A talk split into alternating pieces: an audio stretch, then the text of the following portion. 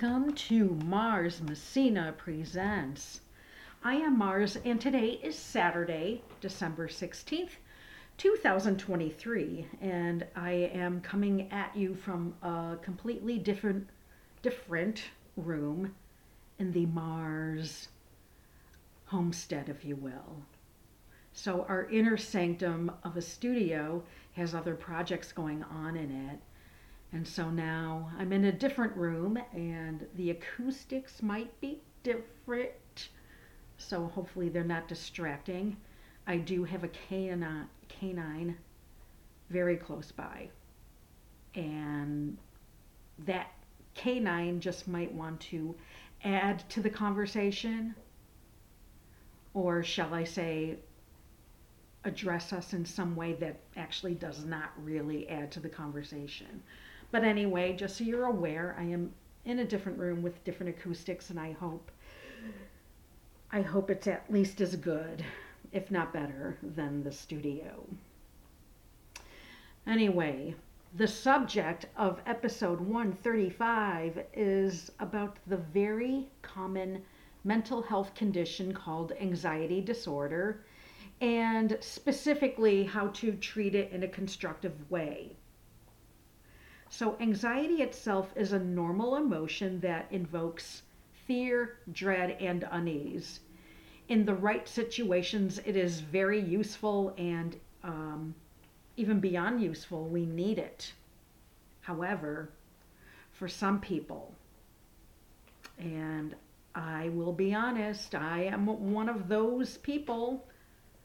I am some people these feelings of worry and nervousness become persistent, excessive, and invasive. They even interfere with daily living.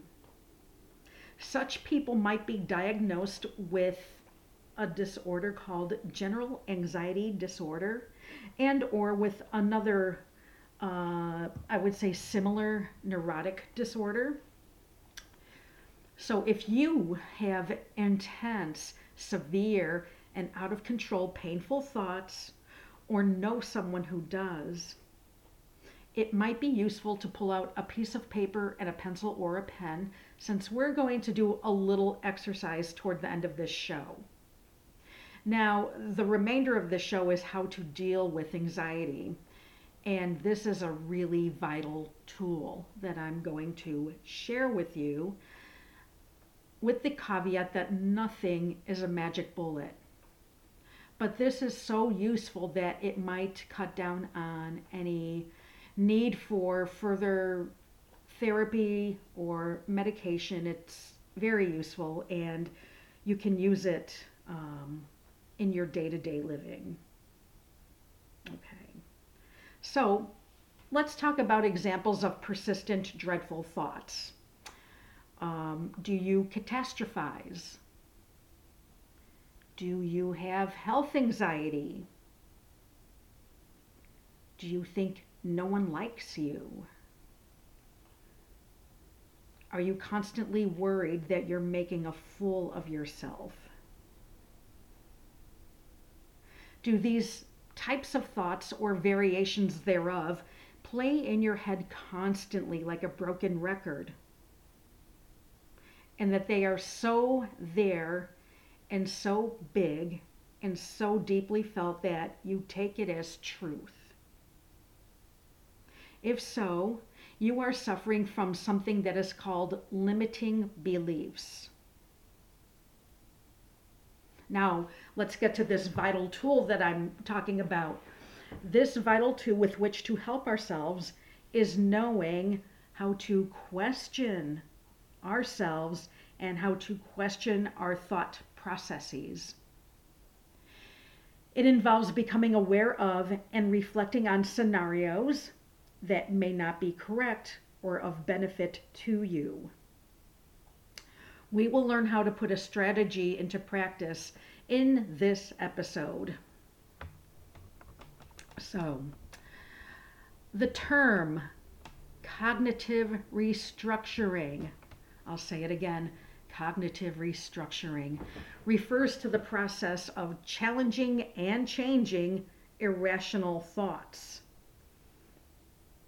Socratic questioning is one technique that encourages this process. Therapists use Socratic questioning verbally by asking probing questions about their clients' irrational thoughts. As clients improve their awareness of irrational thoughts, they can begin to consciously question their own thoughts and, in effect, become their own therapist. Socratic questioning CBT, and CBT stands for cognitive behavioral behavioral behavior oh my gosh cognitive behavioral therapy and this type of therapy socratic questioning cbt or cognitive behavioral therapy has its basis with the teachings of the ancient philosopher Socrates. He took a novel approach for his time. He used questions to help another person move toward self realization rather than simply teaching them specific beliefs. So, Socratic questioning is one of the main techniques, if not the main technique, used in CBT.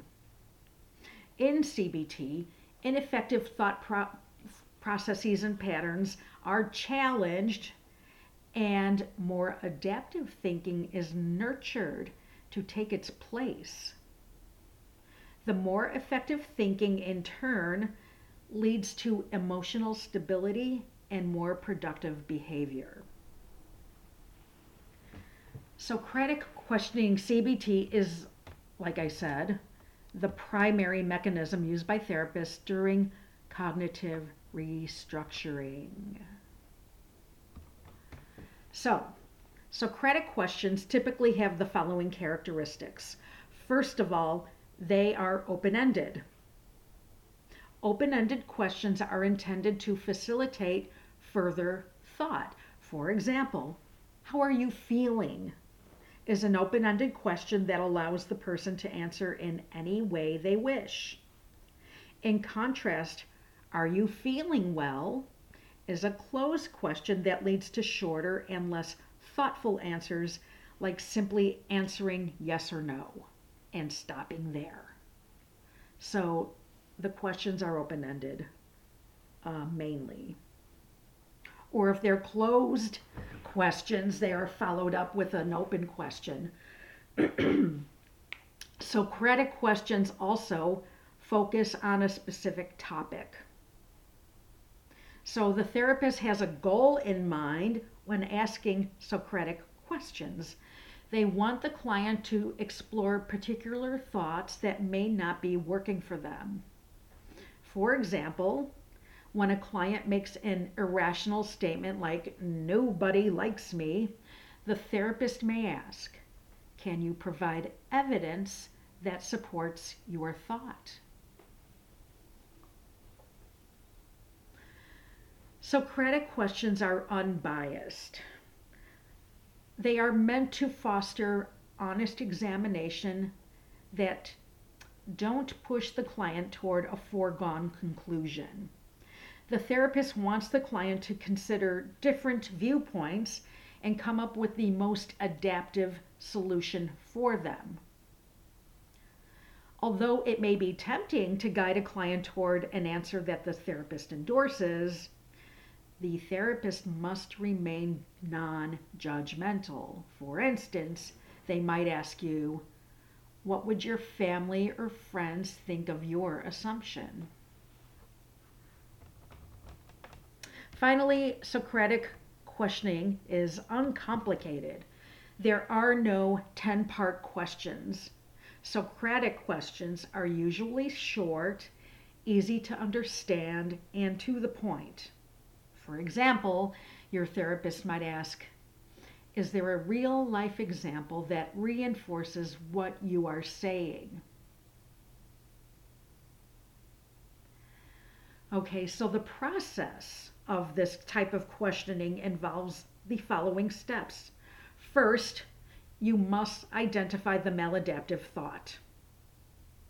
In order to examine a thought, you first need to identify it. And there's too many people walking around thinking they don't have a problem or they don't know what the problem is. So this does require some self questioning, even toward the beginning, some self introspection. What is my problem, and is is this a problem? Or somebody might point out, or two or three or more people might point out that you have an issue, and you have to ask yourself if you really do. Um, just a case in point. Um, I was walking down the street one day and I had run into someone I know very well. And it was the usual, hey, how are you doing kind of thing. And then when he got right up to me, he goes, I have a silly question to ask you. And he's looking around to make sure no one else is listening in or can hear. And then he leans into me and he says, Do I have bugs crawling all over me? And I've known this guy very well. He's not nuts, but he's got issues. And I told him the truth. No, you don't, but you may have this disorder or that disorder. I can't be the one to uh, diagnose that, but you need to talk to somebody about it. Uh, you shouldn't have to walk through life thinking this. So that helped him identify maladaptive thinking. Okay. Um, in CBT, the premise is that thoughts lead to feelings, which then influence behavior. A person's beliefs start the whole chain of events so that they must be recognized. And clients are encouraged to record whatever thoughts pop into their heads that may lead to problematic situations. And then the therapist makes sure to repeat the belief for clarification so that the problem is clear to both the therapist and to the client. Secondly, we need to examine the evidence. This second step is to explore the evidence behind the thought. In other words, is the client's thought supported by the evidence or do they believe it without any proof? Third, the thought is challenged. If the evidence does not support the thought, it is time to challenge it. This can be done through Socratic questioning that pokes holes in the client's beliefs. For example, are there any reasons to doubt your assertion? or for clients um, that may continue to cling on to those irrational beliefs, it is useful to suggest a behavioral experiment. And a behavioral experiment asks the client to perform a behavior that helps them understand that their thought is unfounded. For instance, a client with social anxiety says that if they attend a work social function, it is sure to end in embarrassment and disgrace. As an experiment, the therapist suggests they go ahead and attend a work happy hour, which is relatively shorter, and report on what happens. And I also have social anxiety, and um, I was invited out to dinner last night now, thankfully, it was kind of an early dinner and it was very close by. So if I needed to leave, I could just walk home. And it was with people I was very comfortable with. But I'll tell you, I had, I got really dizzy before we were leaving. I got sick to my stomach. And I just told myself, this is the anxiety talking. It's lying to me. I'm going to go to dinner and I'm going to be fine. And of course, that was the case. Now, for those of you who don't suffer from this thing, you might sound, I might sound ridiculous, I might sound silly, but this is a very real thing that happens in people's minds and it's very powerful. And so we do have to do something that seems really silly, like going to a happy hour to test ourselves if we can go to a longer party. And no one likes it We wish we could just turn that mechanism off, but it's there, so we need to cope with it. And these are coping systems of which I am speaking. Finally, with Socratic questioning, the client develops an alternative thought. Once it has been determined that the client's belief does not stand up to scrutiny, it is time for them to develop a more realistic thought. A therapist might ask, is there an alternative view that is better supported by the evidence? And a, you might answer that question by saying, Right, I do not have bugs crawling all over me.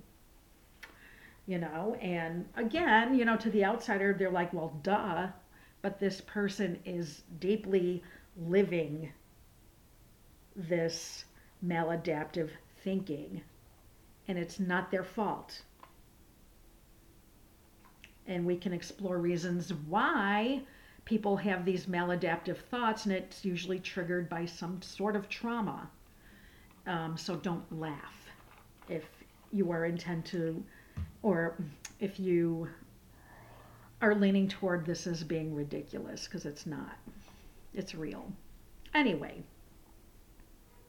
since no one in this conversation right now is a cognitive behavioral therapist, or at least I'm not. Let's run some experiments on ourselves to see how this works. In fact, the CBT therapist does give their client homework to do. So, this is the time now to grab a piece of paper and a pen. I will ask Socratic questions and I want you to think about a nexus of anxiety that you may have or a close loved one may have and try to answer these questions carefully and thoughtfully. Feel free to pause this recording while you write and you can come back for more. So I'm going to kind of speak slowly because uh, maybe you want to even listen to this one time first and then go back uh, so this gives you time to think about how you're going to answer these questions because they're open ended pretty much. Thoughts are like running dialogues in our brains. They come and they go really fast. So fast, in fact, that we rarely have time to question them because our thoughts determine how we feel and therefore how we act, it's important to challenge any thoughts that cause us harm. So, we're going to spend a moment thinking about these following questions, and you can record thorough responses. Again, put this on pause if you're writing something out and just come back. Elaborate and explain why or why not in your responses. So, here's the first question. We always start off stating one of our intrusive or harmful thoughts that must be questioned. For example, I must have an undiagnosed illness, or no one likes me, or I feel like a fake.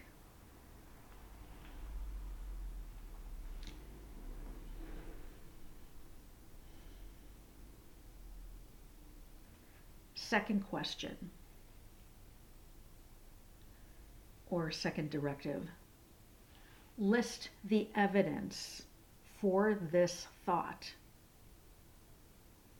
And after you've listed the evidence for this thought, list the evidence against this thought.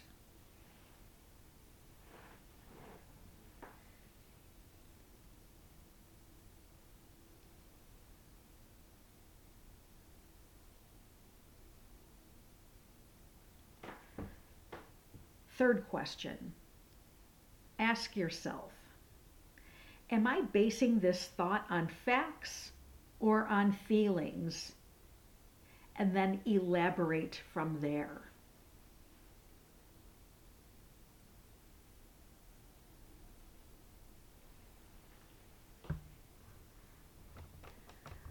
Fourth question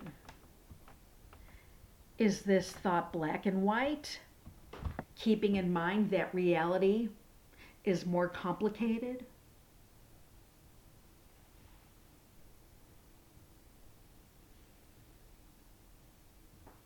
Fifth question Ask yourself if you could be misinterpreting the evidence, are you making assumptions?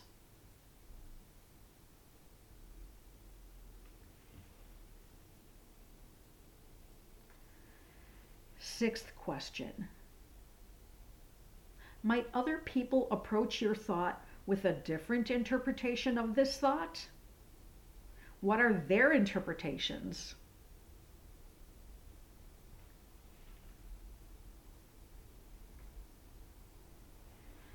Seventh question Ask yourself if you are looking at all of the evidence or are you only looking at evidence that supports your thought? Are you dismissing evidence that does not support your thought for any good reason?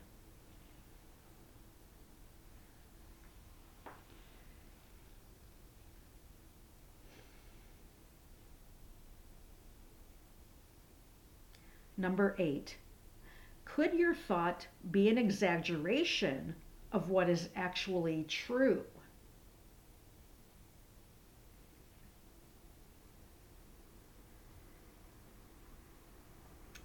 Number nine, are you having this thought out of habit or do all the facts support it?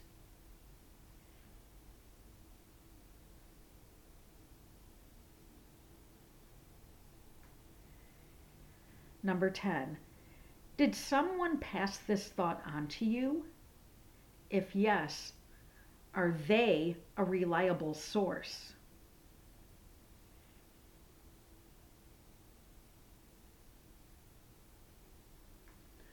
Number 11.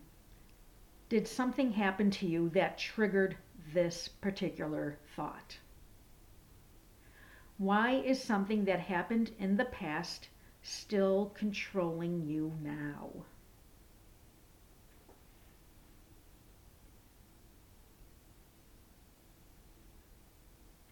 And finally, number 12. Is your thought a likely scenario or a worst case scenario?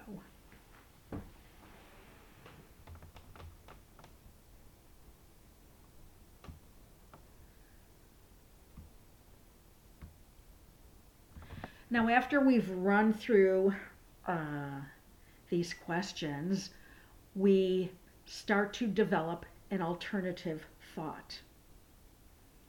Once we have determined that the limiting belief does not stand up to scrutiny, it's time to develop a more realistic thought. Ask yourself Is there an alternative view that is better supported by the evidence. The theory behind cognitive therapy claims that negative thoughts lead to negative feelings. Since Socratic questioning is posited to lead to more realistic thinking, it makes sense that Socratic questioning would lead to an increase in positive feelings In one study, clinically depressed individuals experienced a significant reduction in symptomatology as a result of Socratic questioning. One of the purported strengths of Socratic questioning is that it fosters a collaborative approach between therapist and client. Now, you might be one of those clients who would rather have their therapist just present information and tell them what to do. Because aren't you paying big money and they're supposed to be the expert, right?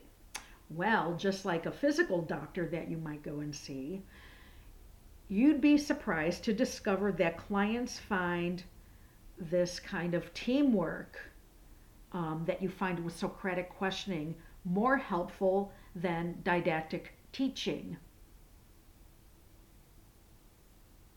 And it just so happens that this teamwork, this, this teamwork approach to your problem is central to cognitive behavioral therapy. One of the most, this is, um, a lot of people say they don't like talk therapy, and I'm one of them. But this isn't, um, and I don't want to put down any other types because they do work for people. But like for me, I don't want to be talking about my inner child, okay? I know what happened in my childhood. I know what happened in my childhood. I want to move forward. How do I cope, you know, with things that I cannot undo? And even though an event may have happened and I'm over it, I obviously may have um, developed habits or a habitual way of thinking that infects the rest of my life. So, how do I like constructively work on this day to day, starting like my first meeting with my therapist? And this is what CBT, Z, CBT does. That's what it does. So you're not dwelling in the past, you're moving forward in the moment and then into the future in a very realistic way. One of the most important aspects of Socratic questioning is that it invites clients to challenge their distorted thoughts and come up with solutions to their problems, or in other words, to enhance critical thinking. And critical thinking is critically moribund in present day society. And it's really good to start with ourselves first. So we must enhance our critical thinking. This is a coping skill that will benefit us for the rest of our lives and hopefully enable us to avoid further therapy or medications in the future. Because I've talked to plenty of doctors. Now, there's people who need medication, but actually, most people on medication don't need medication and I am one of those people. I don't need it. I don't like it. I don't want to be reliant on it. And you know, every single doctor I have spoken to, and they haven't even spoken to themselves, they agree with me. And even when I'm having a really bad time where I'm like, oh my gosh, I must probably need something to take, and they're like, no, no, no, you just need to talk your problems through and come up with better ways to uh, to cope with it you know and especially in 2023 i think we've all gone through something that has um, been injurious and, and we're all suffering in one way or another. Um, and i think cbt would be good for just about everyone right now you know? Um, like i said you know these coping skills that cbt teaches hopefully enables us to avoid therapy or medication in the future. And as Socrates himself has said, and I quote, I know you won't believe me, but the highest form of human excellence is to question oneself and others. Close quote. And we have reached bedtime stories from the acoustic bookshelf. And here is a sweet little poem called Hope is the Thing with Feathers. And it is written by Emily Dickinson. Hope is the thing with feathers that perches in the soul and sings the tune without the words and never stops at all.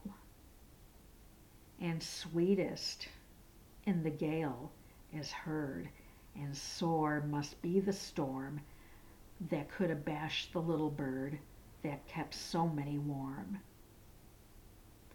I've heard it in the chillest land and on the strangest sea, yet never in extremity it asked a crumb of me.